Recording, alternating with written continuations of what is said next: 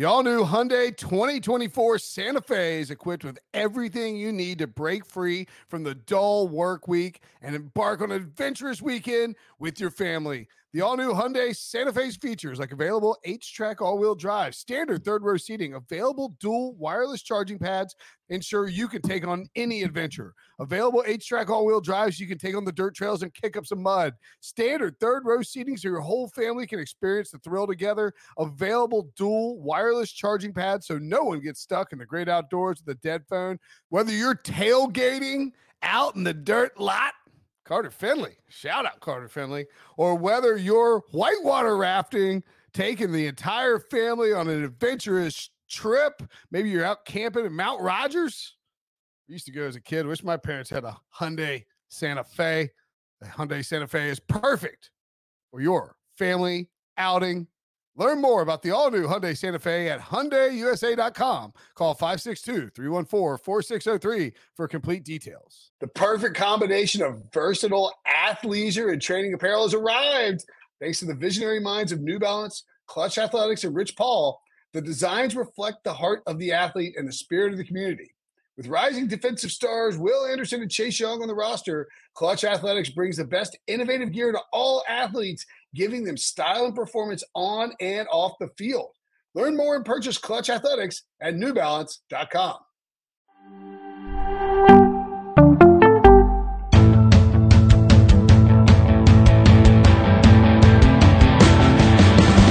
Hello, boys. This is the Pick Six Podcast. This is Sunday Night Super Friends. That handsome devil, Will uh, Will Brinson. That other handsome devil who's recovered from the uh, Joe Burrow done for the year injury is our guy Sean Breech. I'm of course Ryan Wilson. This is Sunday Night Super Friends Week 11 NFL Recap 2023 edition. So here's the plan in case you're new here. Gonna hit our top 10 takeaways from week 11, the big upsets, the convincing wins, the suspect quarterback play. Hello, Kitty Pickett. The playoff picture continue to come into focus. We'll talk about all of it. First, remember, give us a thumbs up if you're watching us on the old YouTube at NFL on CBS. And of course, subscribe wherever you get your podcast so you never miss a show. All right, boys, let's get to it. First things first. Where are we going? We are going to Detroit. So, Brinson, back in week two, the old Lions no showed at home against the Seahawks after that big week one win over the Chiefs. Then in week six, they beat the Bucs and followed it up by getting shellacked by the Ravens. Then last week they dropped 41 on the Chargers, and it certainly looked like they were going to lose to Justin Fields and the Bears, only to pull it out down the stretch. Thanks to the Bears. Bears ended it up. All right, Brent. So tell me, they're now eight and two. They're half game back of the Eagles, the NFC, and have a case as one of the top blank teams in the league. One. Top one. They have a case as a top one team in the league. Um, are we talking the NFC or just the or the or the entire NFL? Dealer's choice. Well, the best team in the AFC is the the Chiefs, and they beat the Chiefs in Week One. The Eagles are, of course, the best team. excuse me, in the NFC, but the Eagles have a much more difficult schedule. They get the Chiefs on Monday night away. Then they have the Bills at home and the 49ers at home. Whereas the Lions get the Packers on Thanksgiving in Detroit. Then they go at New Orleans and at Chicago. Like the Lions could easily be 11 and 2 when that three game stretch is over. And it wouldn't be shocking if the Eagles went one and two in those games. No shade to the Eagles whatsoever. Those are just difficult games. By the way, NFL teams entering week 11 down 10 plus points in the final five minutes of regulation. We're 0 and 84 this year. Lions, the first team to pull out that win. Uh, the the Bears kicked a Cairo Santos kicked a field goal to go up. Um, oh, at 26-14 with four minutes and 15 seconds left, and then Jared Goff, who had been absolute dookie the entire day, threw three picks, looked way off. It looked like, and RJ White had mentioned this on the show, like it looked like the Lions might have been looking ahead, Breech to the Packers on Thanksgiving, thinking, all right, we got the Bear. I mean, it's hard to overlook a division opponent when Justin Fields is coming back, but the Lions just weren't like um they weren't like crisp like they usually are. They weren't, they weren't um they were making a ton of mistakes. Goff, you know, a little unlucky in terms of the picks, but just wasn't playing very well. And credit to Chicago for coming out strong, but man, Detroit turned it on late. Goff hit Jameson Williams for a 34 yard touchdown, I think, maybe 32 yard touchdown, and then set up that final uh, score for David Montgomery. And well, actually, they scored it on a, on a safety a little while later. But in general, they look great down the stretch after a really sluggish start. And I think it's interesting that to win that way after you're involved in a shootout with the Chargers, and we've seen them beat down some teams too. Like the Lions to me can win in a ton of different ways. They're very complete across the board, and I think they have a case. I picked them to win the Super Bowl at midseason, and I think they have a case to be um, called one of the three or four best teams in the league, and maybe even the best team in the league when everything's clicking for them. Well, I do think that the really the only takeaway you want to take from this, if you're a Lions fan, I think, is that you've got that kind of confidence boosting win, knowing you can still win a game despite facing a ton of adversity. Uh, this was the Lions' first win since 2013 in a game where they had four turnovers. So they had not won a game in 10 years uh, when they turned the ball over four times. And so that's kind of what happens when when crap hits the fan. What does your team do? They fold up, uh, or do they come out and pull off a 12 point win despite trailing in the final five minutes? And you know, Brinson, you saying that that felt like the Lions were maybe overlooking the Bears and, and kind of staring at that Thanksgiving game.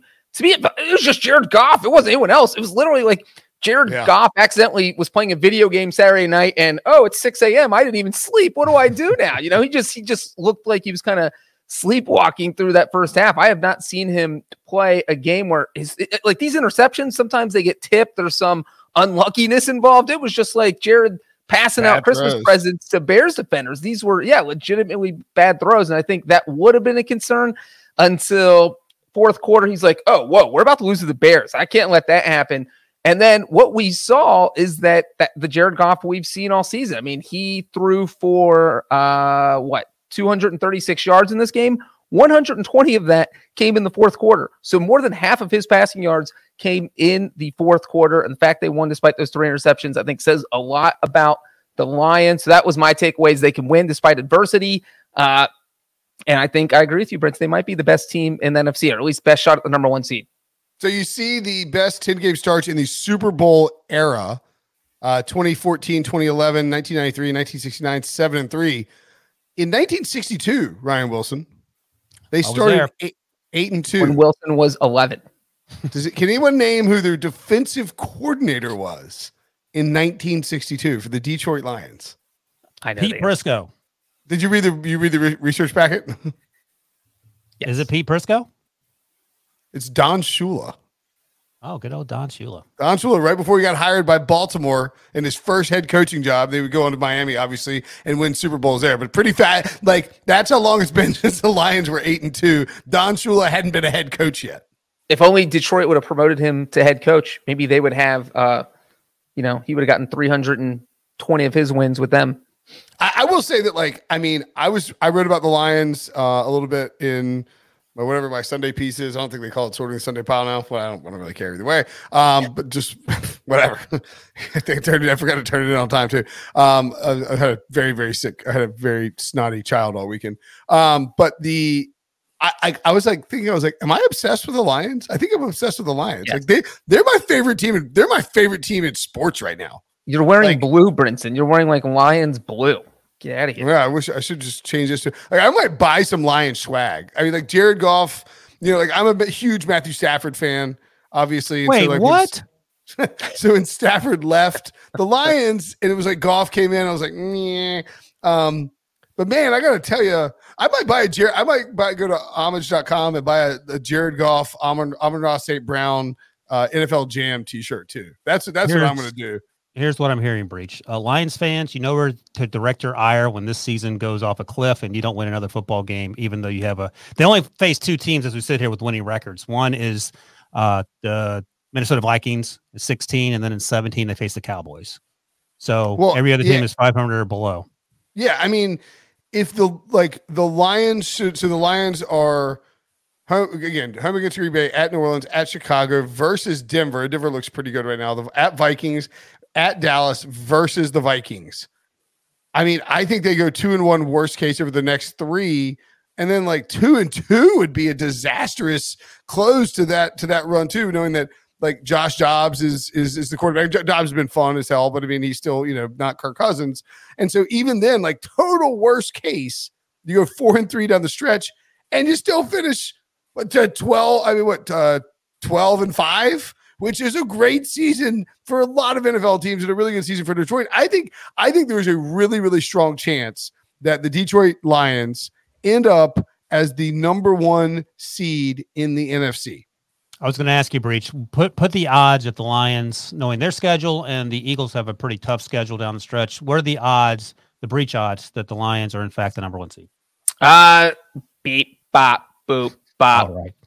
I have Detroit. I I think I agree with Brent. I know they're a game behind, but I feel like uh, based on the schedules that I would give the Lions the nod as the favorite to end up with the number one overall seed. I mean, th- what the Eagles play is just you got the Chiefs, the 49ers, the Seahawks, the Bills, the Cowboys. I mean, that's brutal. That is absolutely brutal. Uh, the Lions could literally be in a tie for first by Monday night, by the end of that game, if the Chiefs win. And then you look at the schedule, as Brinson's already mentioned multiple times, it just favors the Lions. So, uh, yeah, 54 46%. So, um, Thank you. the one of the cool things about the upshot at the New York Times and their playoff predictor is that you can actually select number one overall seed. Like, what are the chances the Lions get the number one overall seed? And si- currently 16%. If the Eagles lose to the Chiefs, it jumps to 20%. If the Lions win their next three games, it's all the way up to like 40%. It still like seems a little too low, frankly, for like just how good like like I, I guess I'm confused why it's it's so low. But obviously if the you know if the 49ers beat the Eagles and then I mean you know, it's it basically becomes a coin flip if the 49ers go one and two and the Eagles go the Bill I mean the Lions go three and over their next three games. I think it's a coin flip because, and we'll move on after this, because they didn't show up against Seattle in week two after winning that KC game. They didn't show up at all. They didn't get off the bus in Baltimore. And part of that's Lamar. We get that. And then they almost lost this game if Justin Fields. So they, they took that Seattle game to overtime. Yeah, but I mean, for sure, there's definitely been three like there's definitely been those two losses are definitely red flag games to lose against Seattle at home and, and in that fashion. The, the Baltimore was a beat down. So yeah, I, I get it, but it, it was a, a nice win nonetheless. All right, way to go, Detroit. Blame Brinson when things go sideways. We've already laid that out for you.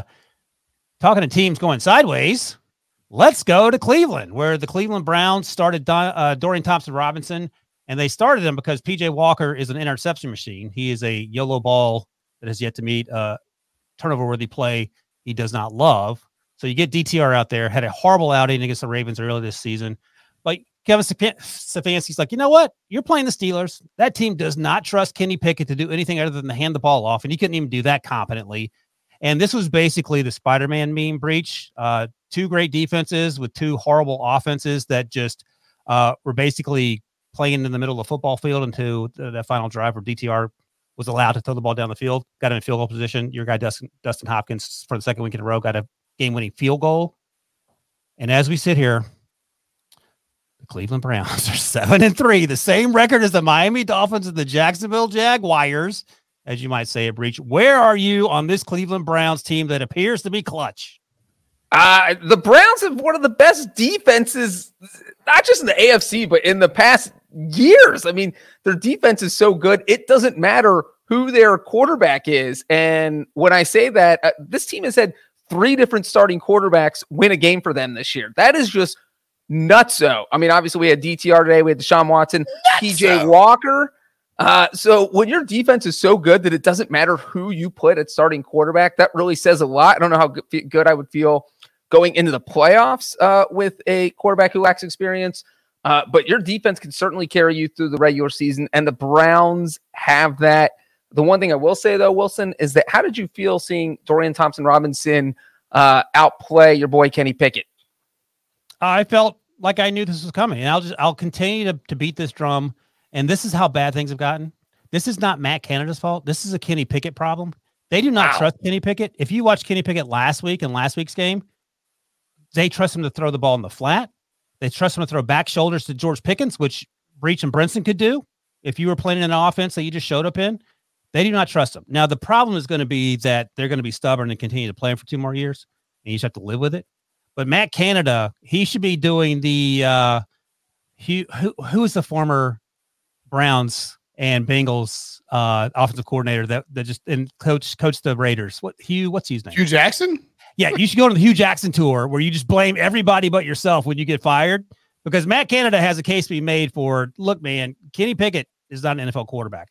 And that's the reality. But to Breech By, by the way, Canada is actually a notorious Hugh Jackson like uh, back channel, like get the word out about his house not being his fault type of guy. Well, in this case, he's he's justified in saying so. But uh Brinson, I'll ask you. I think Breech sort of touched on it, and, and BMAC likes to call certain teams on their way to the playoffs in the way teams. The Browns feel like an in the way team, but because Deshaun Watson has not worked out. But I think this is still a feel good story for Kevin Stefanski. And I don't, it might even obscure some Browns fans from the whole point about paying $250 million for a quarterback who doesn't play. Pretty wild uh, graphic up here, by the way. Uh, Browns' best 10 game starts since they came back to the NFL, back to Cleveland in 1999. Five times they've gone six and four or better. Seven and three this year, of course. Seven and three in 2020, and they lost in the divisional round. That was the year they beat uh, your Pittsburgh Steelers and, and the, the bloated corpse of Ben Roethlisberger with Baker Mayfield. Uh, six and four in 2014, they missed the playoffs. Six and four. That was the that was the year. That was when um, Alex Mack broke his leg. Brian Hoyer and like that that team was dominating. Kyle Shanahan was the offensive coordinator. Uh, fun fact: Kevin O'Connell current Vikings coach was on that staff in 2014, and now Mike Pettine, that head coach, is a assistant head coach on the Vikings who played on Sunday night. 20, 2007 was Brady Quinn was a uh, Brady Quinn was on that team. Derek Rookie Anderson season. started, I believe. They missed the playoffs, started six and four. 20, 2001, six and Got four, and missed the playoffs. So I don't know that I would pencil the Browns in to definitely make the playoffs. I mean, this like the AFC is I would. so. Yeah, who's, would? who's who's gonna, yeah, you're crazy. Who's going to overtake? As, as, the person who I think is viewed as the most anti-Cleveland person on the podcast, I am. The Browns are 100 percent making the, the playoffs. Well, it's probably it's probably it's like 89 percent according to the upshot. So according to breech odds, it's 100 percent upshots wrong. Why don't you cite wins over Wilson or brains over Brinson or breech bot? One of the three. I just think the issue is that you have a couple of teams back there like, I mean, I know Buffalo's not good. We don't like the Bills. Okay, even Buffalo. Who's the because the, the Steelers are dropping out. Who's the other team that's going to take the Brown spot? Well, the, well okay, uh, Denver. Browns are going to win twelve games. Look at their schedule, Brinson.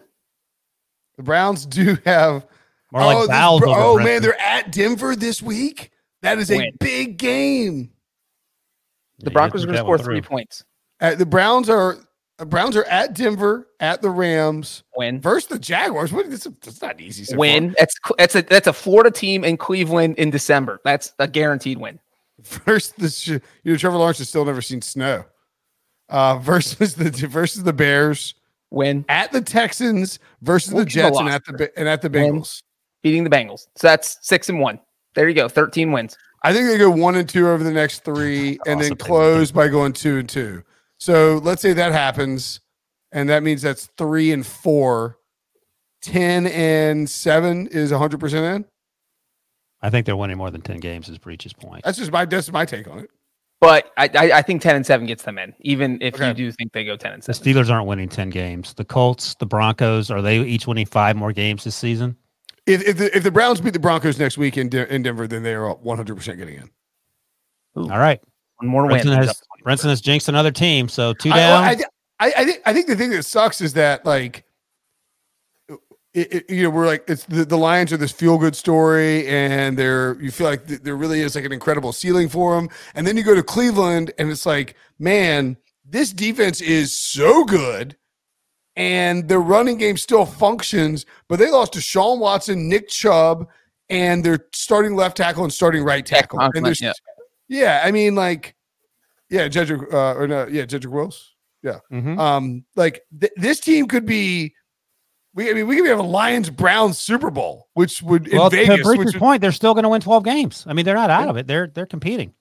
Fair. And the, the biggest Fair. issue isn't the injuries to those other players. Nick Chubb actually is pretty big, but the quarterback play has been subpar, and not PJ Walker and or DTR. The other the Deshaun who has not played well, and maybe last week was a glimpse, but then he got hurt and he's done for the year. So uh, but let's not forget, you know what the Browns did? They made the biggest move in the NFL on Sunday. They signed January Joe to their that practice did. squad. He's going to carry the team when they get to January. That is Joe Flacco. Uh, for those of you who just don't know, just just for what it's been used in ten years. at Broncos, at Rams, Jaguars. I don't think those are like, I think they could go 0 and 3. I think they could go 3 and 0, 1 and 2, 2 and 1. Any of those things are possible with the, the way that this Browns team plays. If they were to lose all three games, the playoff uh, percentages would drop to 53%, according to the upshot. Whereas with a win over the Broncos this week, it would be 96% playoff percentage. Those are called Breech odds. All right. Way to go, Cleveland, Pittsburgh. They're you put a fork in them. They are done. It's only a matter of time now. The only thing left to figure out, even though the Steelers are still in the playoff hunt, technically, the only thing to figure out is when George Pickens goes crazy and throws Kenny Pickett through a Gatorade cooler because uh, it's coming and he is not happy. Diontae Johnson isn't happy body language wise. Maybe they'll say the right things, but th- it's hard to watch. It, it is it is some truly terrible football. Uh, but as someone told me Was earlier today, Harris complaining after the game. who? What did he say? What Najee Uh, say? He, he was cussing. He's Yeah, tired of this sh. He's tired of this poop. Well, maybe poo-poo? maybe he's referring maybe he's referring to tired of being benched for Jaylen Warren, who's clearly a better running back. that was uncalled for. He's he's trying hard. All right, we're on to Cleveland. You don't hard. You live in Cincinnati. You don't live in Cleveland, Breech. Now we're though we're going to Houston. CJ Stroud, it turns out, is in fact human. Had two interceptions coming into this week, only two. One came last week. Uh, he has put up some gaudy numbers as a rookie. He's playing like one of the best quarterbacks in the NFL, but he threw three interceptions against the upstart Cardinals. I think it's fair to say the Cardinals are sticking with Kyler Murray based on eight quarters of his re- comeback from Mhm. ACL. He looks pretty good. And uh, quickly, uh, this isn't about the Cardinals, but I just want to say they currently have the number two pick. You are taking phone calls or you are sprinting and taking Marvin Harrison Jr. because Stef Diggs, Josh Allen, Justin Jefferson, Kirby Cousins, AJ Brown, Jalen Hurts. You see a trend there. You get your guy uh, wide receiver, and maybe you have something cooking. But this is about the Houston Texans. Brinson, CJ, Wait, would you turned would out- you would you uh, don't you think don't you still think Drake Maye would be the second overall pick and you would trade out of the spot or would you take That's Marvin what I said. So you either take phone calls or you take Marvin Harrison Jr. Yeah. But I wouldn't trade too far down because Let's just say there might be a defense that might make Drake Maye look a little bad this Saturday night at eight o'clock in the Carter. it happened last Saturday in Clemson. Um, Mhm. CJ He Stroud, had- he's never played good against bad defense. Three interceptions in this game, and they still found a way to win. I would imagine, trying to read your mind, you're not worried about CJ Stroud, but what does it say about a Texas team that can win when their quarterback isn't playing uh, like a future Hall of Famer? Devin Singletary back to back 100 yard rushing games for the first time in his career. Tank Dell, dude, Tank Dell is awesome. You know how tall Tank Dell is? Uh, he's listed as 5'10 on the Texans website, but he was 5'8 at the combine. He's So a shade under five eight at the combine. He is five seven and one sixty five. who's taller, me or Tank Dell? Uh, Tank Dell. you taller than Tank Dell? no. Nah, Breech is not. I'm probably taller than Tank Dell. But he plays like he's six four. He's awesome. Producer Harry is as tall as Tank Dell.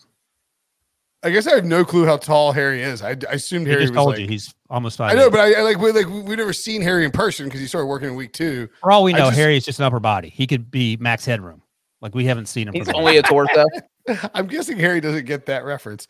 Uh, There you go. Nico Very Collins, cool. seven targets, uh, 65 yards as well in this game. A nice performance. Dalton Schultz caught a touchdown. I am not worried about CJ Stroud. I think the one thing to be concerned with, and the Texans are six and four. They're currently tracking like a playoff team as well. I think the Here, one let me thing to let, be- me let me interrupt you quickly because Breech is the Breech bot four trial four trillion. Texans playoff team Breech. What are the uh, Breech odds on that?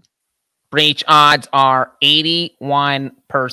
Okay, go 60, ahead. 63% at the upshot. By the way. Upshot is way down playing that. Yeah, more like downshot. Go ahead. Has, Brinson. yeah, has Upshot even watched the Texans game this year? Well, the Texans have the uh, Jaguars and the Broncos and the Okay. Jets Okay. Uh, yeah. coming up. I looked. And- I More looked at football Texans. coming up. What's that? I thought I was. I thought you were gonna say like the Eagles, Chiefs, and Bills. You said game with the Jags, Broncos, and Jets. Name. Whoa, whoa, uh, okay, we'll get to that. I mean, we- I guess we'll get to the Jaguars. I mean, they looked awesome against the Titans, and That's this is true. what they were. True. They were three and. But uh, anyway, I don't want to jump to the Jaguars, but like the Jaguars were three and seven in Week Ten last year, and then went on a heater. So I, I would not rule out the Jaguars. Um, if the Texans were to lose to the Jaguars and Broncos, their uh, playoff odds drop to twenty seven percent. I mean, Let they, me like, ask- they're, they're sort of walk. I mean, I'm just saying, like every team is at this time of the year, but the Texans were a team that we didn't we thought could be frisky in the AFC South, and now like I mean, credit like I thought Kyler Murray, and they win those two games 91%, by the way. I, I just think that the the Texans defense under DeMeco Ryans is just night and day from what we've seen in years past. And this game started out as a like a shootout. I think it was I'm not how many points were scored in the second half here. I think uh oh, not dealing. Six, six overall. Seven points. Seven points scored in, this, in the entire second half. This is 21-10 at halftime. And the Texans basically held Texans didn't score in the second half, which is concerning, but they held uh, them to just one Kyler Murray uh, touchdown and actually six points in the second half. So I think the Texas defense can step up and they have a bunch of varied weapons. I'm a little worried about CJ Stroud hitting a rookie wall, the proverbial rookie wall that Bryce Young ran into in week one.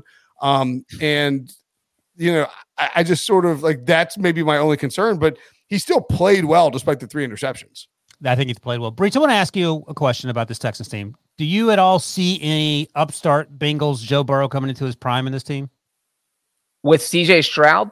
Yeah, the way the Texans are playing this year, sort of. Oh yeah, yeah, yeah. Just that they were so bad, and all of a sudden they turned everything around. This is yeah. a team that could be really good. Yeah, absolutely. I mean, look, the defense.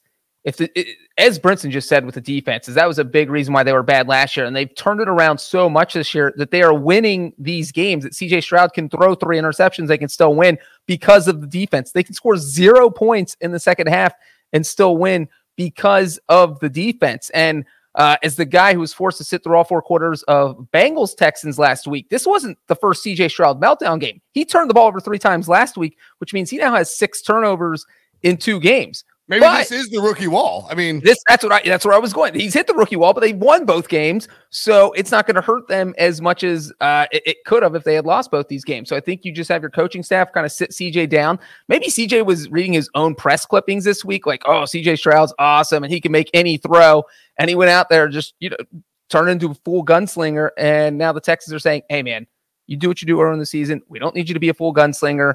We're winning games." We don't need you to throw three interceptions. So yeah, I think the Texans, the Texans feel like a lock to make the playoffs.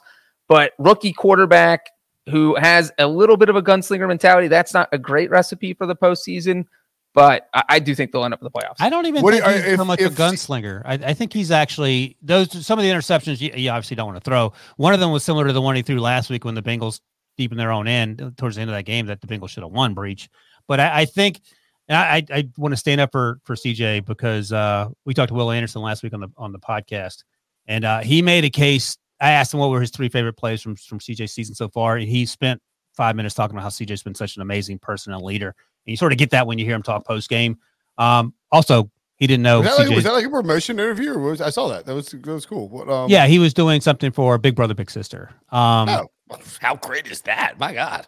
But he didn't Fun fact: He didn't know CJ's full name, so I had to give him that. He was like, "Oh, Ooh. that's a that's a strong." Was name. he impressed? Coleridge Bernard Stroud the fourth. But I, I well, think I get some of the rookie wall conversation. But of all the rookie walls to run into, I think the CJ one is pretty padded, and you feel pretty good about it because of everything around them. And as Brinson mentioned, the defense is playing so well. Well, and, and you could see it too. Like, and, and the and the broadcast was highlighting it. Like this Texans offensive line can run block pretty well and like pass block pretty well. They have the weapons in place where it's not, you know, you don't have a you know, you don't have your Stefon Diggs, you don't have your Davante Adams. There's no like true like alpha alpha receiver, but the combo of like Nico and Tank and then Dalton Schultz is enough to actually function. And Bobby Slowik's a great play caller, so I think the Texans make the playoffs. It's just these two games are going to be critical. Like if all of a sudden you lose these two games and you're six and six, and like it's like if you lose to the Jaguars and you lose to the Broncos, there's no shade in that. They're in that same category as the Texans. You lose to both of those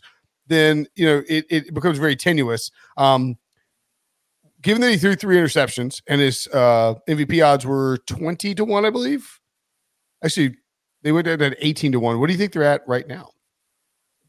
I mean, if we're doing on the Josh Allen scale, it should be two to one because the more interceptions that guy throws, the lower his odds are. So I don't know if fifteen to one.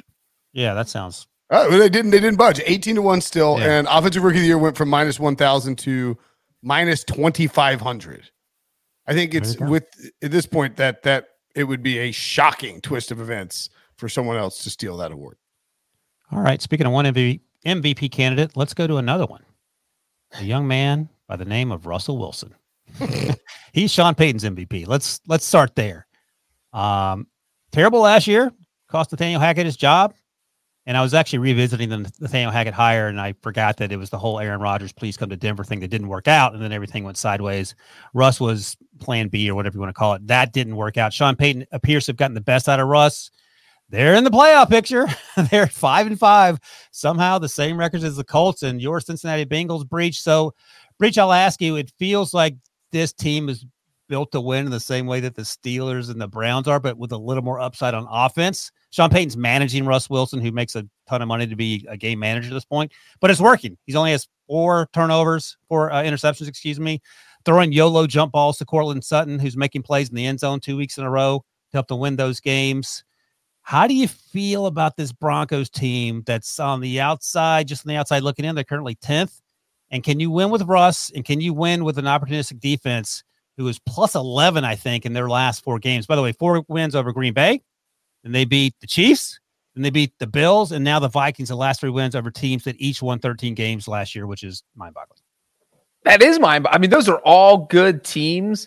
But I feel like what the Broncos are doing is unsustainable. You can't average four turnovers a game uh, for the rest of the season, no matter how good your defense is. And I do think one of the other things that they have struggled with, even though they are on the longest winning streak in the NFL, somehow I have no idea how that is even possible. what planet wow. are we on? It, we, what planet are we on? That's a they can't run the ball for for anything.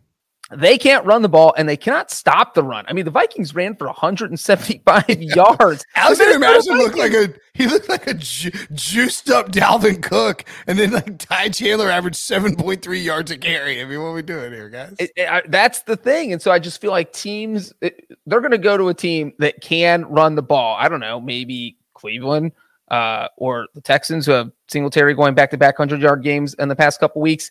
And I, I just think teams like that are going to be able to run them over. But I mean, hey, if you're a Broncos fan, it's one of those enjoy the ride. Broncos country, let's ride, let's ride. because this is oh as good. Their defense is playing great right now. Russell Wilson's playing smart, efficient football. I don't think anybody thought he was out there uh, throwing bombs, but he makes three or four great throws a game where you're just like, that's the old fashion vintage Russell Wilson that we loved in Seattle. He threw did that with the Courtland Sutton touchdown. Does he, does he look slower to you? Like just sort of like the way he like moves and yes. like he's just slower. It's really weird. I have no idea how he's like good this year because he does absolutely look slower. At the game-winning drive tonight or Sunday night, he just four checkdowns to Samaje Perine. You know that's how they got downfield, but he took what was given to him. So he's playing smart football, and the defense is playing really well. But I don't think I don't just don't feel good about the Broncos play. They're an in the way team for sure, but I think this is a moral victory for Broncos fans and that Sean Payton has at least been able to get something out of Russ. And Russ, as a 33 or 34 year old, it still has training wheels on the bike, which is sort of weird. And he has training wheels on the back and the front of the bicycle because Sean Payton does not trust him. To breach his point, he does look slower. He looks like he's thinking about a lot of things. Last week against the Bills, they had that zero blitz at the end of the game, and he didn't know what to do and Sean, and uh, Sean McDermott dialed up again, and then Russ just throws a, a YOLO ball that gets the DPI that keeps the drive alive, and they end up winning that football game. It's not sustainable, but they're finding ways to win ugly again, like the Steelers and like the Browns, and you can sort of live on that. But once you get to January, things get a little little harder to pull off. By the way, that so they play the Browns, as Breech noted, next week at home and we talked about that. And but then they're at Houston, at the Chargers, and that's never really a, an away game, but you're still bouncing around the country. And then at the Lions, three straight road games in December is tough, even if all three of those are indoors and you want to deal with the conditions per se. To close with the Patriots, Chargers, and at the Raiders. So I think the playoffs are not out of the question, but I don't think it's likely when you start gazing at that schedule. All right, boys, let's take a quick break. And when we come back, we're going to talk about producer Harry's team and why Jalen Ramsey should be the MVP. Right after this. Robert Half research indicates nine out of 10 hiring managers are having difficulty hiring. If you have open roles, chances are you're feeling this too. That's why you need Robert Half. Our specialized recruiting professionals engage with our proprietary AI to connect businesses of all sizes with highly skilled talent in finance and accounting technology, marketing and creative, legal, and administrative and customer support. At Robert Half, we know talent. Visit RobertHalf.com today. This episode is brought to you by Progressive Insurance. Whether you love true crime or comedy, celebrity interviews or news, you call the shots on what's in your podcast queue. And guess what? Now you can call them on your auto insurance too with the Name Your Price tool from Progressive. It works just the way it sounds. You tell Progressive how much you want to pay for car insurance, and they'll show you coverage options that fit your budget. Get your quote today at progressive.com to join the over 28 million drivers who trust Progressive. Progressive Casualty Insurance Company and Affiliates. Price and coverage match limited by state law. Oh, Aidan O'Connell's mustache was not enough to overtake the Miami Dolphins in South Florida. This is the funnest fact of all, boys. The Dolphins with Tua and Mike McDaniel are 7 0 with the CBS game crew of Kevin Harlan, Trent Green, and Melanie Collins dating back to last season. Really? Uh, this, team, this, team, is unstoppable at home. They dropped a 70 burger on the aforementioned Broncos. Their biggest issue, as producer Harry will tell you, is playing teams with winning records. But, Brinson, I think you're up. They have Jalen Ramsey back two interceptions on Sunday. I think he has three now. Producer Harry, you can correct me if I'm wrong. Since returning from the knee injury that sidelined him for the early part of the season. Vic Fangio dialing up crazies. Can this team now win against teams that have winning records, which is going to be an issue they face in the playoffs?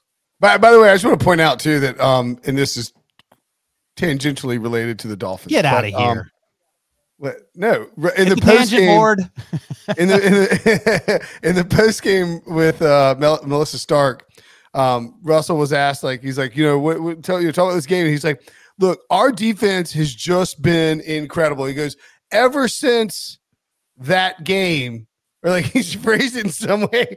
he was referring to the 70 bomb that the Dolphins dropped on the Broncos, but he like didn't want to say ever since we got 70 points scored on us. Yeah, I mean, I think um, but to the point about Miami, they are I, I don't know, man. I, I, I like I you watch them play and you're like, this team could score at any moment on anybody.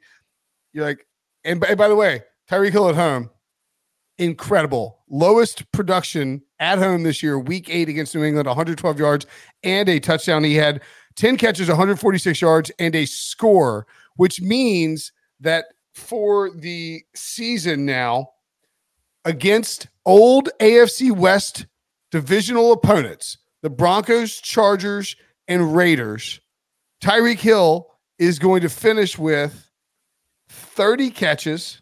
yeah, yeah, 30 catches for 518 yards and four touchdowns in three games. That is outrageous what he's done against those those old opponents. Um, he got a little banged up. David De'Von Achane came back and he got banged up as well. He had one carry and I believe a catch for four yards. Didn't do much. They, they were obviously going to be careful with him after that IR stint.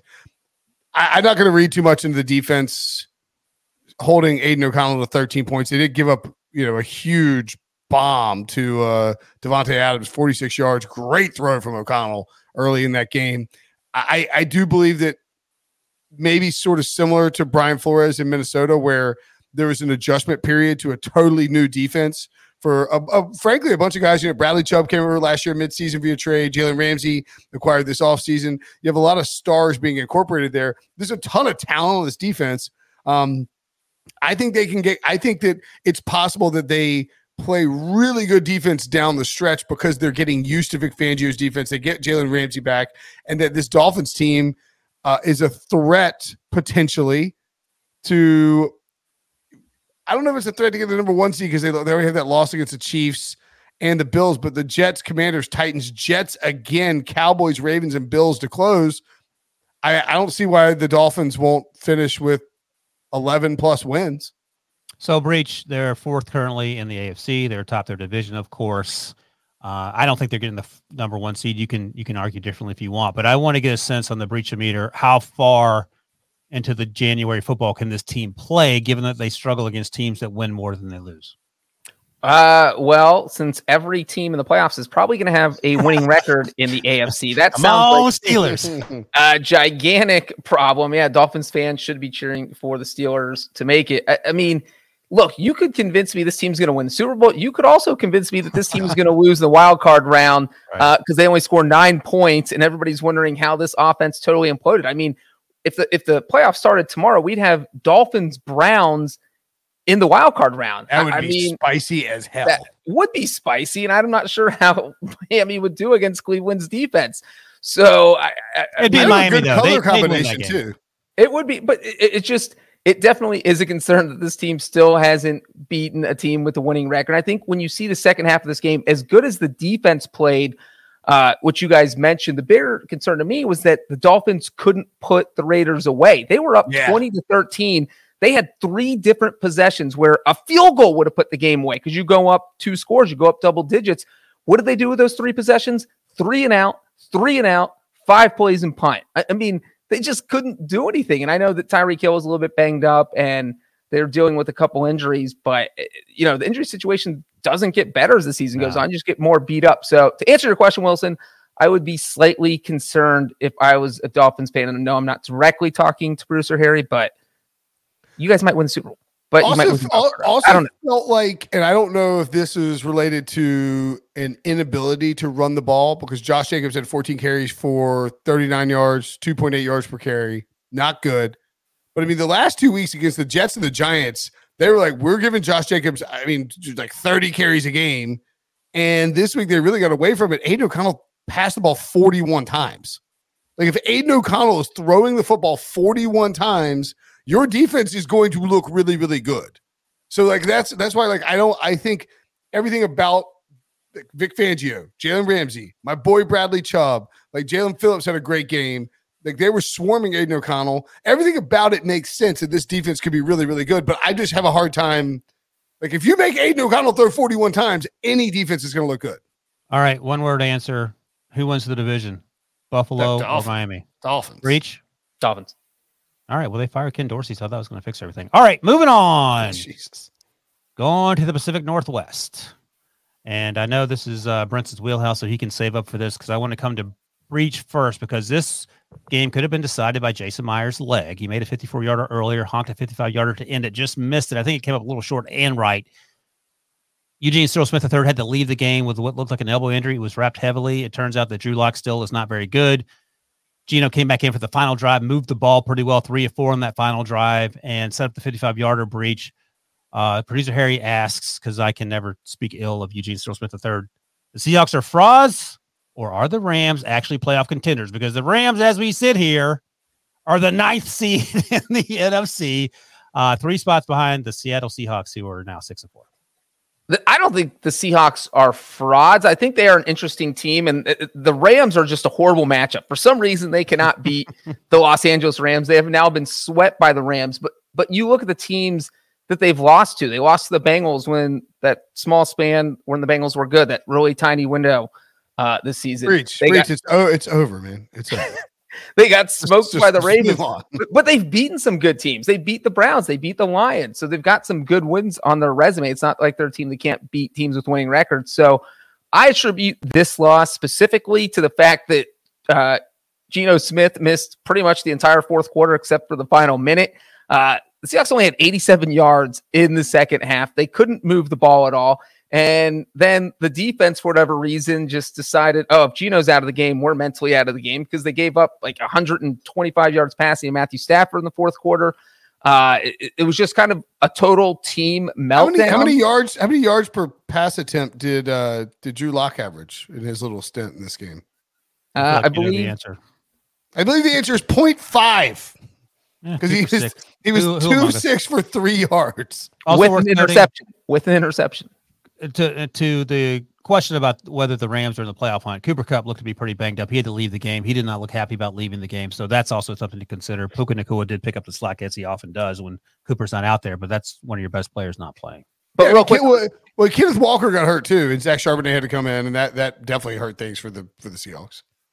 But real quick with the Seahawks, that Jason Myers was trying a 55 yard field goal at the end of the game because Pete Carroll got uh, a little crazy.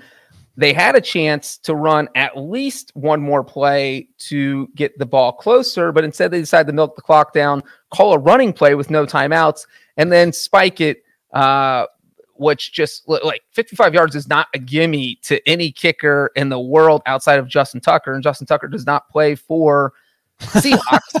Last time, So you gotta. I just think that you got to be smarter with that and try and get your kicker as close as possible. So it, it was just an all around debauchery by the Seahawks in the second Was- half. Okay, I, I'm curious, just real quickly on the Seahawks. When when Aaron Donald hit Geno Smith, what was your first thought? Ouch. But his Mine was- shoulder was, dislocated. My, I mean, my first immediate thought was, I need to Google that that YouTube clip from Week One where he's like, "Oh my god," and I did, and then I was like, I also was like, man, Geno Smith might be dead. Like, if that's Can't the end him. for Eugene, if that's the end for Eugene Charles Smith III, I'm very No, sad. don't write him off. He Matthew Stafford took Matthew Stafford took a big hit as well in this game. Um, was st- stayed down for a little bit, came back in. I mean, like you can say whatever you want about Matthew Stafford. Dude is tough as nails. Like he might be the toughest player in the NFL. I've never seen anybody like deal with like deal with it, like the level of injury that he deals with. Um, and not say a word about it, only to leak it out after the season's over. Uh, more than than Matthew Stafford does, and I think it's actually Sean McVay leaks it out. Nevertheless, um, Credit to you for telling that story while leaving your shirt on. That's that's progress. I could I could take this shirt off and like First time for seconds. everything. First time for everything. Uh, It's a Stafford tearaway was 17 shirt. Brinson buys buys Hulk Hogan brand shirts that you can just tear Oh, off. okay. That's how he impresses the ladies. So, do you want to make a case for this? Uh, this Oddly Rams enough, team? I have a koozie back here that says "Keep calm and rip shirt." That's Shout out to my buddy Zeke, who uh, who is notorious for actually ripping his shirt off. everyone drink. Brinson just Sorry, mentioned Robbie, Zeke. you're getting you're getting covered up by Zeke by Zeke's. Um, Can you make a case for the Rams being playoff teams, or are we? Or is that ship sailed? absolutely.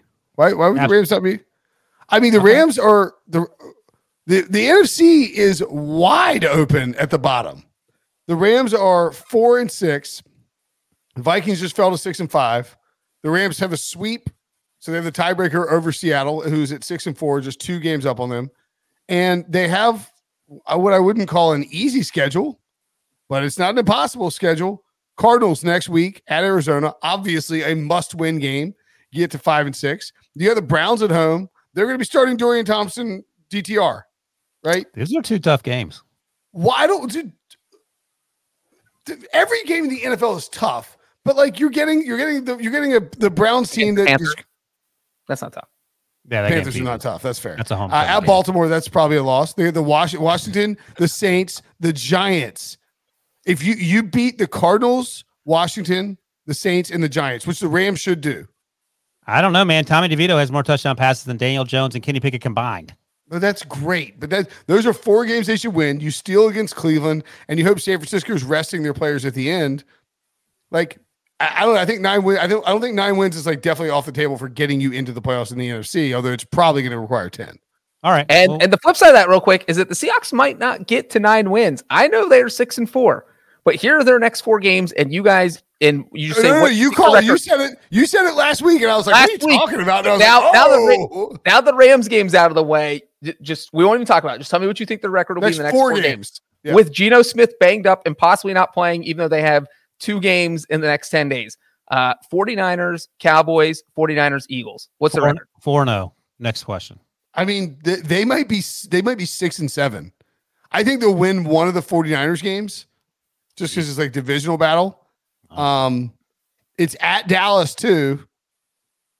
Like I think two and two is a two and two is a massive win for the Seahawks over those four games. I was just trying to help your your Rams point, Brinson. All right, we have It- time. We'll talk about that in the coming weeks. Producer Harry says onward and upward, or in this and case, forward and downward, because we're going to talk about the old Washington Commandos. Poor Yeah, thank God we cut feels cut a, cut, a, like- cut a cut a thrilling NFC West segment short to talk about Commanders and Sam Princeton's Samantha favorite team. Howell. yeah, things are not going well in uh, the greater DC area. And uh, producer Harry's point is that it's not a matter of when, or it's a matter of when, not if, when it comes to Ron Rivera holding on to his job. New ownership. Uh, it's funny because Sam, it's not funny for Sam Howell, but he holds like the, he, he's thrown for the millions of yards, millions of completions, millions of sacks. Like he, he has every, the lead in every category, some good, a lot of them bad. This offense is a hot mess. They got Tommy DeVito'd, which is a phrase that didn't exist until a few hours ago. You cannot, under any circumstances, lose to Tommy DeVito. Big day for Tommy DeVito. He had to leave Syracuse to go to Illinois to play football. Dino Babers got fired today as the Syracuse coach, taking a deep cut there. But uh Breech, I think you're up. Maybe Shout out. Dino. Dino. Do you agree with producer Harry that it's a matter it's a matter of when and not if for for Ron Rivera? And uh is this a Bill Belichick situation once they replace him in New England with Mike Vrabel? I will say that every time I see Magic Johnson send out a negative tweet, uh, I feel like Ron Rivera is one hour closer to Hey, not even hey, days Breech. anymore, one hour closer to getting fired. Breech, Breech, I have a trivia question for you. Can you name the only team in NFL history to lose to Tyrod Taylor and Tommy DeVito in the same season? Oh my God. Is it the commanders? yeah, they got swept by the Giants, who didn't have their starting quarterback this year. The Giants are two and five, and they're only two. Or they is that right? No, no, no. They were two and five when they beat the Gi- they beat them in Week Ten. So the Giants are have two wins, right? Or they have 3 wins. Two and zero against commanders, one and eight against everyone else. Yeah, like come Ron, dude. Ron Rivera is about to be the first coach to ever be fired by two consecutive owners, new owners, following an ownership uh, scandal where the owner was forced to sell. Uh, it's, but they won't. I don't think they'll do it mid-season. Well, here was Magic's tweet from today. Wow! Exclamation point. My Washington Commanders turned the ball over six times today and gave the Giants 24 points off turnovers. We lost 31-19. Uh, that sounds like someone who is not happy about what just happened. And the thing is, they lost even though they had nine sacks. They were the first team since 1984 to lose a game by double digits That's where they had nine sacks. Like What they're awesome doing stat. the impossible here. So So I- I do- Breech. let me I ask don't you think this. he's going to make it through the season. This is like you getting a an email from your boss that says, "Wow!" Exclamation point. You had 27 mistakes in your article. Uh, we cannot let this go on. That's a clear sign. That's that what it are gonna- feels like. right. Something's going to have to change, and it most likely Well, I mean, with the person. just to be clear, Magic tweets like that all the time. Like that's just how Magic tweets. Oh, Like, is that how Ron Rivera sleeps at night? Oh, don't worry about it. He tweets like that all the time. I'm fine. We get nine Ron- sacks and lose Ron- by double digits. Ron Rivera came into the season knowing that he was had to make the playoffs or he was going to get fired, I think. And now he's four and seven. He's one game up on the Giants after being swept by the Giants. Again, Tyrod Taylor and an undrafted free agent, Tommy DeVito, arguably the worst quarterback in football right now. Um, Sam Howell is still throwing a bunch of Uh, backbreaking picks. Kenny picked Yes. it like a word, but go ahead. I would Kenny take Tommy DeVito. We were going down the list of quarterbacks I would take. I would have traded for Zach Wilson today to come play for the Steelers. That's how bad things have gotten. Good lord. So Um, Tommy DeVito threw two touchdowns. Give the man his what do the kids say? Flowers. look, I, look, you when you pay multiple billions of dollars for a professional sports franchise, you're allowed to move on from the coach. And Ron Rivera is not giving uh, Josh said- Taylor. Saying, "Wow, isn't anything to be worried about." I, I think he was. He, I, I would be stunned if the guy, who, the guys who took over for Dan Snyder, fired a coach mid-season in their first. No, not year. mid-season. But let me ask you something. Come January fifteenth, he's the coach of the, of the Commandos. I mean, it, what's what's Black whatever Black Monday is? Ron Rivera is getting is getting it's the eight a.m. press release special. Like get like fire the emergency podcast right now. Go ahead, Harry, create the Streamyard link for the eight a.m. Ron Rivera's fired Mo- Monday morning emergency podcast. It's happening. Yeah, I think we all agree on that. I don't think it's going to happen in season. Breech, you're not an in-season advocate, are you? Uh, Oh boy, yeah boy. Let me just say they're four and seven. Their next two games are against the Cowboys and Dolphins, and then they go into a bye week. Oh, Uh, I'm feeling four and nine going to that bye week, and why not just tear the band-aid off? So what if they lose by a combined 50 points going into the bye week? Do you have to fire Ron Rivera then? It could be Yeah. 40 to 10. It could be 25 25. You can match it up. Don't you? But don't you think it's like a weird thing to fire? Did David Tepper fire? One thing NFL owners are not is weird. Wait, wait. Did David Tepper gave Ron Rivera a year and then fired him midway midway through the season, his second year, right? I don't know. David Tepper fires and hires so many people. It's hard to keep up. I, I'm fine with keeping them through the year. I think I agree. It doesn't make sense to fire someone in the middle of the season unless things have gone incredibly sideways, like Josh McDaniels. That actually makes sense. Yeah. Shout out to Antonio Pierce for having that team play hard, even though they lost in, in South Florida today. I, I just think I just think you like you're replacing Dan Snyder and you are going to be able to have like this is an attractive job now this offseason because it's Washington. You're going to have a high pick. Uh, it's a great market. There's rumors about Bill Belichick. You don't want to like fire a guy like Ron Rivera who's notoriously like a good person uh, in the middle of the matters. season. That's And not going to keep anyone from taking nice the guys job. finished last. Yeah, that's Breech. If you fire somebody mid-season, it, it it can turn candidates off. Okay. Read Breech. Brinson has spoken. All right. Do not I fire Ron Rivera. Josh McDaniels wouldn't get fired. So Yeah. All right, Harry. Let's take a break, and when we come back, I'm going to end this bad boy with some talk about My favorite lovable losers, the old Los Angeles Superchargers, right for this. Hey, it's Kaley Cuoco for Priceline. Ready to go to your happy place for a happy price? Well, why didn't you say so? Just download the Priceline app right now and save up to 60% on hotels. So, whether it's Cousin Kevin's Kazoo concert in Kansas City, go Kevin, or Becky's Bachelorette Bash in Bermuda, you never have to miss a trip ever again. So, download the Priceline app today. Your savings are waiting. Go to your happy place for a happy price. Go to your happy price, Priceline. When you need mealtime inspiration, it's worth shopping Kroger, where you'll find over 30,000 mouthwatering choices that excite your inner foodie. And no matter what tasty choice you make, you'll enjoy our everyday low prices, plus extra ways to save, like digital coupons worth over $600 each week. You can also save up to $1 off per gallon at the pump with fuel points. More savings and more inspiring flavors make shopping Kroger worth it every time. Kroger, fresh for everyone. Fuel restrictions apply. Uh, I had said several points during this Chargers Packers game. I said if Brandon Staley finds a way to charger this thing up, I would be surprised if he gets fired. To follow up on the conversation we had before the break, it's not going to happen. He was Did you see his press incredibly fired up during his press conference. He got do not ask him any questions except the questions that are on the acceptable list, and those questions uh, have nothing to do with football. Uh, it has to do with personal pastimes and, and hobbies that include hiking and long walks on the beach. So, Brinson, I'll ask you this: How do you lose to a Packers team that spent the first ten weeks of the season not able to score points in the first half, and you let Jordan Love play like he's Aaron Rodgers, and then you have every wide receiver uh, under contract for the Chargers dropping every pass thrown in their direction, including, geez, oh pizza, Quentin Johnston, please catch a pass late in the game, and you find yourself losers yet again, four six. It's like, hey, uh, Brandon, just curious. Um, you are a defensive coach. Do not ask. who- okay. Do not uh, talk about the defense.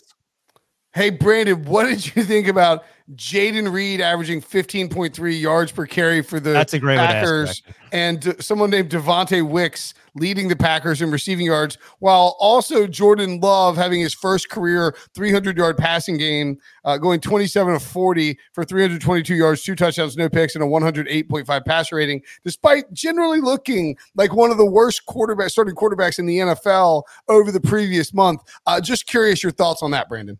If I were Brandon, I would say uh, his name is Dontavius Wicks. Next question. that That's that the one thing that bugs me about NFL. Uh, Jesus is like it's like the, the you have to go look it up somewhere else because they only give you like. I can't remember Wicks's first name. Go on. UVA. Um, no, fair enough. He was a day three pick. I get it. Aaron, Um, Aaron Aaron Jones got hurt. Jordan Love has been awful for weeks. I, it's inexplicable. Justin Herbert's the Chargers' leading rusher. Well, This is- Ekeler fell down and then fumbled the ball in the red zone. That's one thing that happened. Everyone and their brother dropped pat. Keenan Allen dropped a ball that hit him right in the face. It looked literally like Joey sun, Bosa carted off and, and was crying. Hitting him in the chest. it looked like the sun may have actually been in his eyes breached, but it's Keenan Allen. Catch the ball.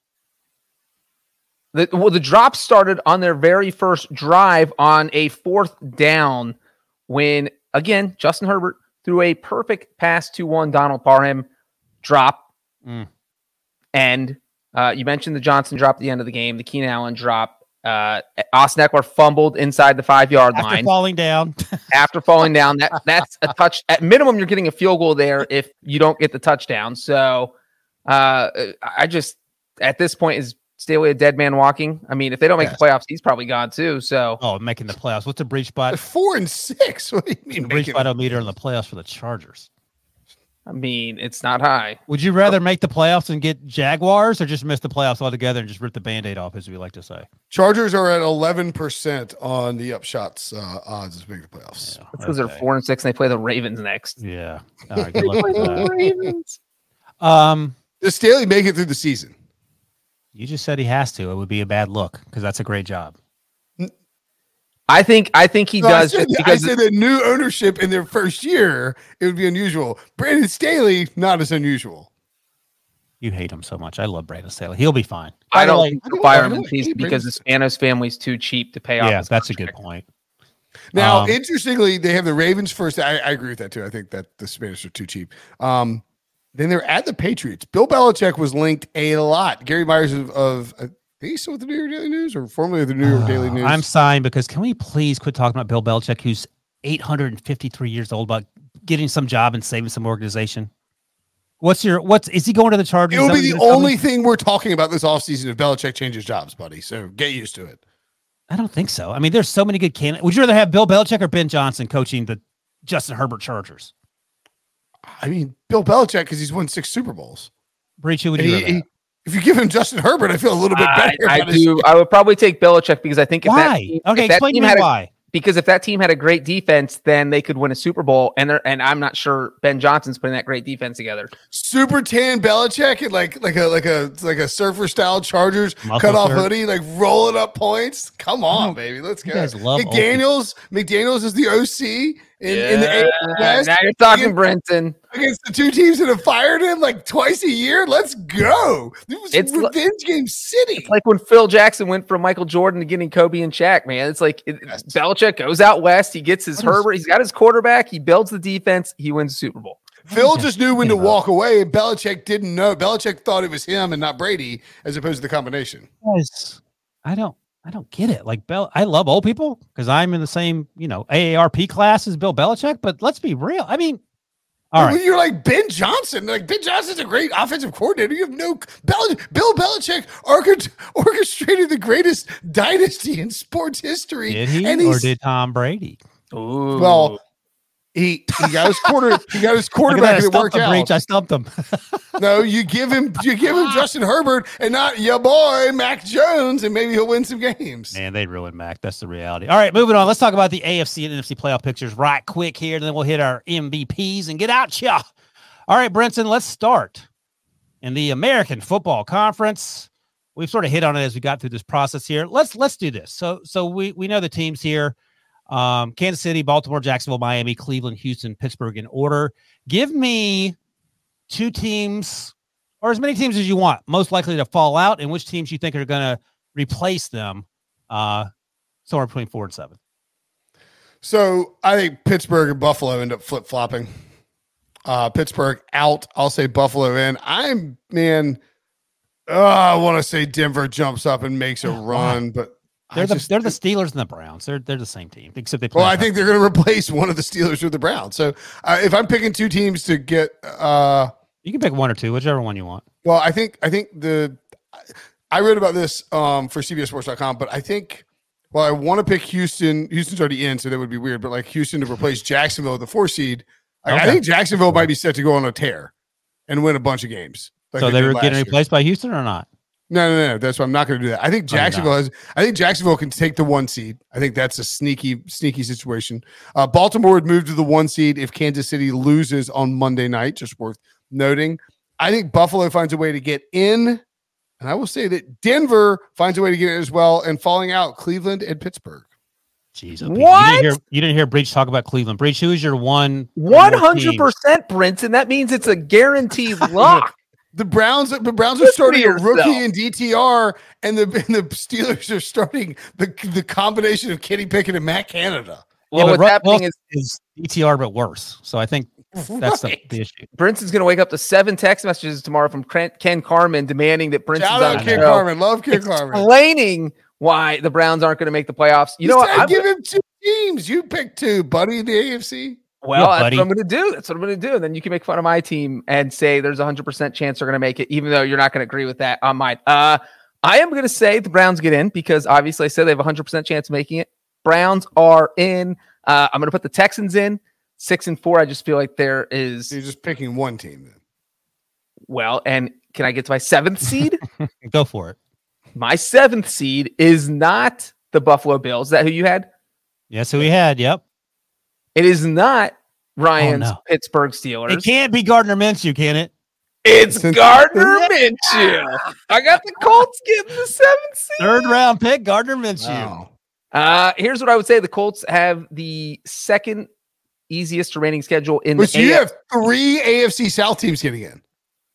uh, I do have three AFC South teams getting in, and Colts are at at 19% on the upshot, by the way. Colts five and five. Next four games are the Buccaneers, the Titans, uh, the Jake Browning Bengals, and Wilson Steelers. I mean, Three and one, worst case. if they go three and one there, they're sitting at eight and six, and they're feeling real good about themselves going in the last three games. so, uh, So- Brinson, put some money on Shane respect. Steichen, coach of the year, because Breech has called it, and he is Coach, Gardner coach we- it's a, a topic for maybe maybe uh, mark it down for the Wednesday pod, uh, Harry. But coach of the year is really really interesting in terms of who could end up winning it this year. Also interesting, the National Football Conference. Uh, Breech will come back. Wait, to Wilson, you. who's your who's your wild card slots? Real quick, go. Oh yeah. Uh Jeez, oh pizza. I, I think it's the Bills. Uh this they're gonna get the dead. I got to in. tell you, the, the Steelers have four or five winnable games on the schedule. Yeah, they just had one on Sunday. They're gonna lose to Jake Browning next week. It, it's over. All right, The let's go to the lost. I don't want to talk about the Steelers. They're wasting oxygen. All right, Breech. You you got uh, Seattle and Minnesota at six and seven. They're both reeling a little bit. Do you want to replace them? Stay with them? Switch something else up? The the NFC South is sort of wide open. Five and five for the Saints. Two other teams at four and six in Tampa Bay and Atlanta. They're going back to Des Ridder. What are you doing? I before before Breech gives his picks because he's going to filibuster while he tries to figure it out. I have a hot take. Oh, I love hot takes. I say that three of the current NFC playoff teams miss the postseason. All right, let's see what Ooh. Breech says if he agrees with you or uh, Breechbot disagrees. I think you were going to say the Saints don't get in, and two of the wild card teams. Okay. And Great those job. two aren't- great, great job, Sherlock Holmes. That's Not the. Cowboys. Well, he's going to 100% say the Rams, so we know that's one of them, which is All right, right. no, I think the teams that are currently in front in the division, Eagles, Lions, 49ers, Saints, all make it. I think the Cowboys make it at five. Ah, I hate that the eighth seed and below have four wins. They're just so far behind. Green Um, Bay, Green Bay was on a graphic for top five picks in the draft I saw before this week, and now they're the eighth seed in the NFC. And by the way, just so on the record here, Bryce Young and the Carolina Panthers are not out of it yet. So keep that in mind. They are not. They are not out of it. I mean, I just wanted to make that joke. So, Breech, what are you doing? Let's go. We got things to do, man. You know what? The Falcons, I don't believe, play a single team for the rest of the season above 500. I hope you're going to say they don't play another game the rest of the year, in which case that, that might be their best chance of getting in. So that they have what? They have seven games left. None of the teams are above 500. So I'm going to say the Falcons sneak in. yep. That's Who's the going- Falcons. who's I think out? the Falcons. I think the Falcons win the division or worst Hold on, case. though. I'm going to hear who's dropping out, Breech, for the Falcons to get in. Uh the Vikings. Oh, so Dude, two you think the teams in Seahawks are NFC missing the playoffs too? I'm torn on the sea. I'm going to keep the Seahawks in for now. All right, go ahead, Brinson. I'm gonna say Falcons in, Saints out, Seattle out, Rams in, Oh, gosh, so predictable. and Minnesota out, Carolina in. So, quickly, Just kidding about that one. Just to, to circle back to our August Bowl predictions, Brinson had the Falcons with the most wins in the NFL, so they have to get into the playoffs and then get get on a tear, as he likes to say. Uh, Stafford received at least one MVP vote. He's been lobbying Pete Prisco to make that happen to make these uh, dreams come true. But the Falcons, excuse me, the Rams getting to the playoffs would certainly help that. Uh, in terms of the playoffs in the NFC, Did for Breech me, all four of the AFC North teams making the playoffs bowl prediction? no, he had the Steelers dropping out. He ain't crazy. No, before so. the season. Somebody had Yeah, that. and and last It week looks, it looks really good, except before two. all hell broke loose, it looked like a brilliant prediction. yeah. Oh boy, You I'm can't throw a, pr- a prediction that got injury derailed in my face. Uh, I'll just mention this quickly, and then we'll get to our, our MVPs. just But Breech's give you bowl predictions before the season: Miami thought you were throwing finishes my face. last in the AFC East. Ugh. And Breech had the Titans winning the AFC South. Okay, We're you due for a Super Bowl draft, by the way. Super Bowl Oh, we got it. Let's do that. I'm going to do Right it. Uh, let's do it before. No, Not right, no, not right now. Harry, let's do it the uh, during Super Bowl week. That that's no, idea. let's do it. We We're should not do doing it. Uh, the this. Tuesday. We'll do it soon. We'll do it. Yeah, oh, we'll we're do it doing a Tuesday. Tuesday show with Pete. When Pete shows up late, Yeah. we'll just start early and do that then. All right. In the meantime, uh, Brinson, you have your Brinson VP ready, or do you want Breech to go first? Um, yeah, I'll go. Uh, I'll go first. Go for it. And I Brent- uh, will Breech, say you- that- you think about yours. The Brinson VP is uh, it's DaRon Bland, right? DaRon Bland. Yeah, you got it. DaRon Bland for the Da- Dallas Cowboys. Four pick sixes on the season. That is wild. And No Trevon Diggs. sh- he's doing it. I know. Also, shout out to uh, Tony Pollard scoring a touchdown for the first time since week one. My fantasy team appreciates you, as does my fantasy team appreciates Ron Bland. We have Tony Pollard in the Cowboys defense, quite a stack going there. Um, Dak Prescott efficient in this game, not explosive. Just in Cowboys putting on the road and just Panthers got kind of close there, and then they just kind of turned the ratchet up a bit. But uh, DaRon Bland making plays all over the place, and uh, you love to see it. Breech. Last week we had six kickers with game-winning kicks. This week, not so much. Are you going special teams? or Are you going another direction? I thought about going special teams. and I'm going with Brinson's best friend, Brock Purdy. Mm. The man had had a a, great game. QB rating of 158.3. That is almost unheard of. You think of all the quarterbacking history that the 49ers have had with Joe Montana, with Steve Young. This has only happened one other time, and it was with Montana. 89. well, two other times. Uh, Steve Young and Montana both did it in 89, but uh, Steve Young came in relief and only threw 12 passes in the game. So we don't even, if you want to count just starting quarterbacks, Montana and Brock Purdy, that is a hell of a club to be in. So great game, Brock Purdy. You're my Breech VP. Uh, by the way, gonna go- Buccaneers Buccaneers defense.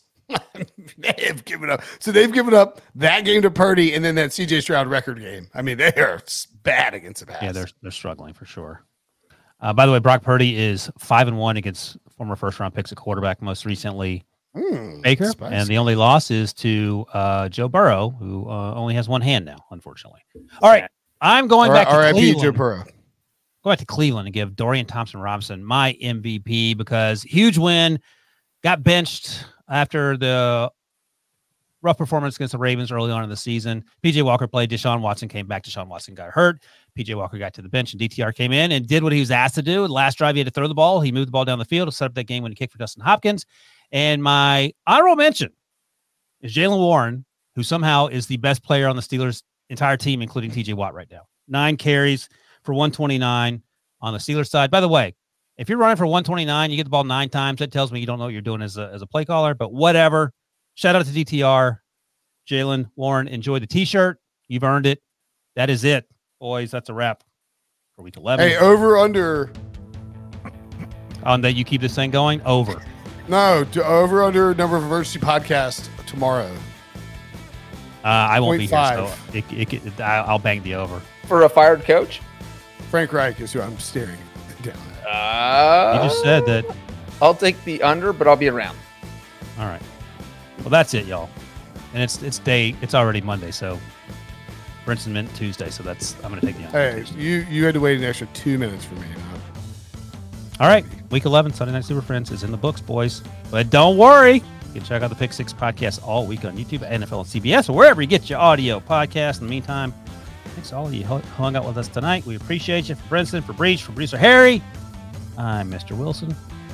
And by the way, hope you guys have a good Thanksgiving if we don't see you. Otherwise, we'll talk on Tuesday. Gobble, gobble.